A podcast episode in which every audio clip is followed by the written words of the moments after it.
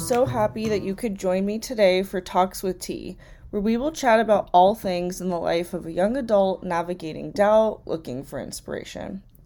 Whether you're sipping on your cup of tea, doing some yoga, or taking a drive, get ready to hear about the start of my academic journey and some of the struggles that I faced when I was deciding how I would pull the whole college thing off.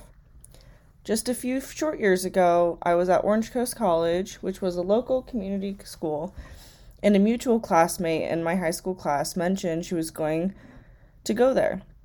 I remember hearing about all the other students who were talking about universities they had gotten accepted into, and hearing some huge names like UC Berkeley, UCLA, and other private institutions. To be completely honest, I didn't even know what some of these schools were at the time. I still feel the dread that I got in my stomach when I was just focused on raising my toddler and trying to make the day to day work being a teen mom. It felt so trivial that no one in my family had even gone to college. You see, my Oma and Opa had immigrated here, and my dad was a blue collar worker. And being a former foster youth, I didn't have any connections to my mom's side of the family. I had no idea what I was supposed to do or how to start. I went with a close friend of mine to enroll, and I remember feeling so proud that I was able to pursue any higher education.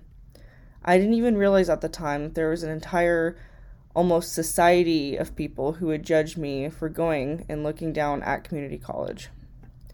As I approached my graduation date from CSUN, which is a university in the Valley in LA, which my graduation date is also fall 24 to be determined, seeing it's always changing, I reflect on what has taken me so long to graduate. Although I may not be a traditional student in the sense of being a former teen mom and first gen, I feel appreciative that I've also had the opportunity to explore so many different areas and allow myself the time to grow as a student, a mother, a young adult, and just a human being. There was no one there to explain to me what financial aid was, or the FAFSA, how to enroll in the right classes, or how units would work, how they would transfer to a university from community college. Most importantly, how to create friends or have a community of people when you've learned to be independent for so long. It wasn't until I had an intro to psychology class at community college that a professor had a list of resources, and I was able to navigate the FAFSA application, learn the difference between what an academic advisor and career counselor was, and how to be connected with groups on campus that help students from my demographic. Some examples of this is the EOP program, which is for first gen, or Guardian Scholars, which is for former foster youth. Truthfully, it took years for me to understand what I wanted to do, and I realized I was way over units and couldn't really study what I wanted. Not knowing how to go to college is normal, and it's an important t- conversation.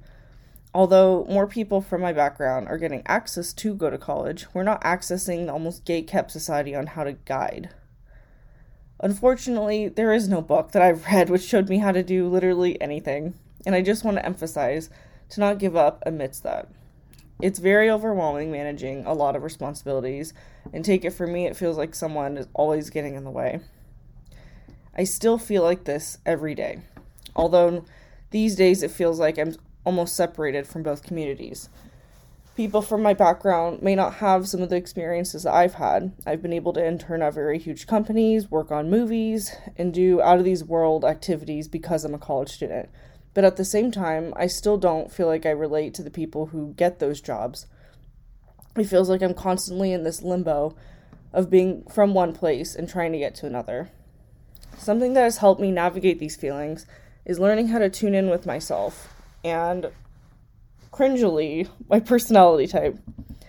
I was able to take a career assessment course through one of the programs I'm in called Ready to Succeed it, there's actually a great free version called 16personalities.com. If you have your hands free, it would be so much fun for you to c- come and take the quiz and come back in. I personally am an INTJ, and it can be very overwhelming constantly deconstructing every relationship, idea, and decision I make on the day to day basis. Which is why managing things like school, internships, and my family is really hard. In fact, I was actually asked to guest speak on a podcast just this morning before recording this. And one of the questions was, How do I manage everything? And I'm supposed to be some person for youth to look up to, you know, to motivate them. And I can barely motivate myself some mornings. and not to criticize myself, but it's just the truth. And I think that sometimes we as humans need to understand how to ask for help and why relationships matter. And some things are going to give. I'm going to start off by asking you to try a few things. It's essential to understand how to navigate the early stages of college, trade school, and early adulthood. And if you try to do everything alone, you'll go months or even years like me not knowing that there are resources available for you.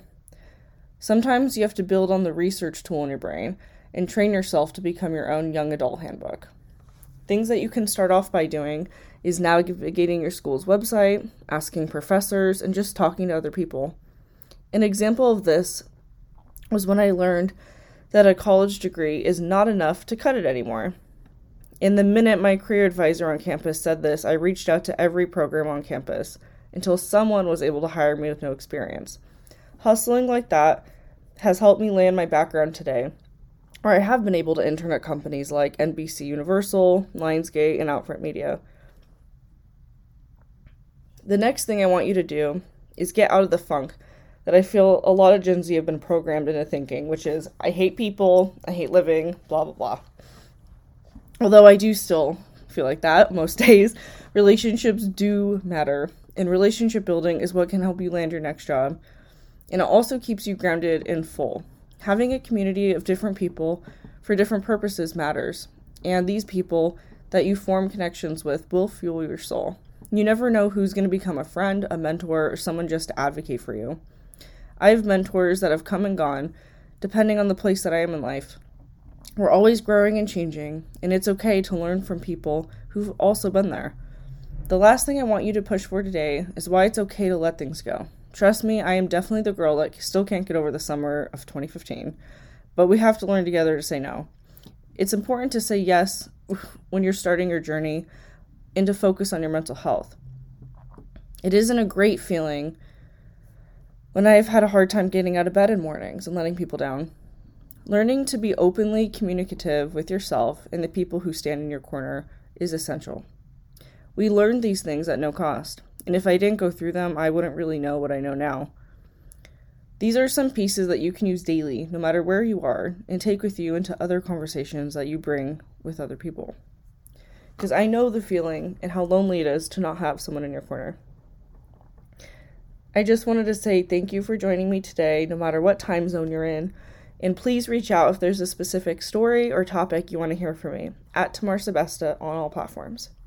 I would love to answer it directly or even feature it on the next episode of Talks with T. Thank you.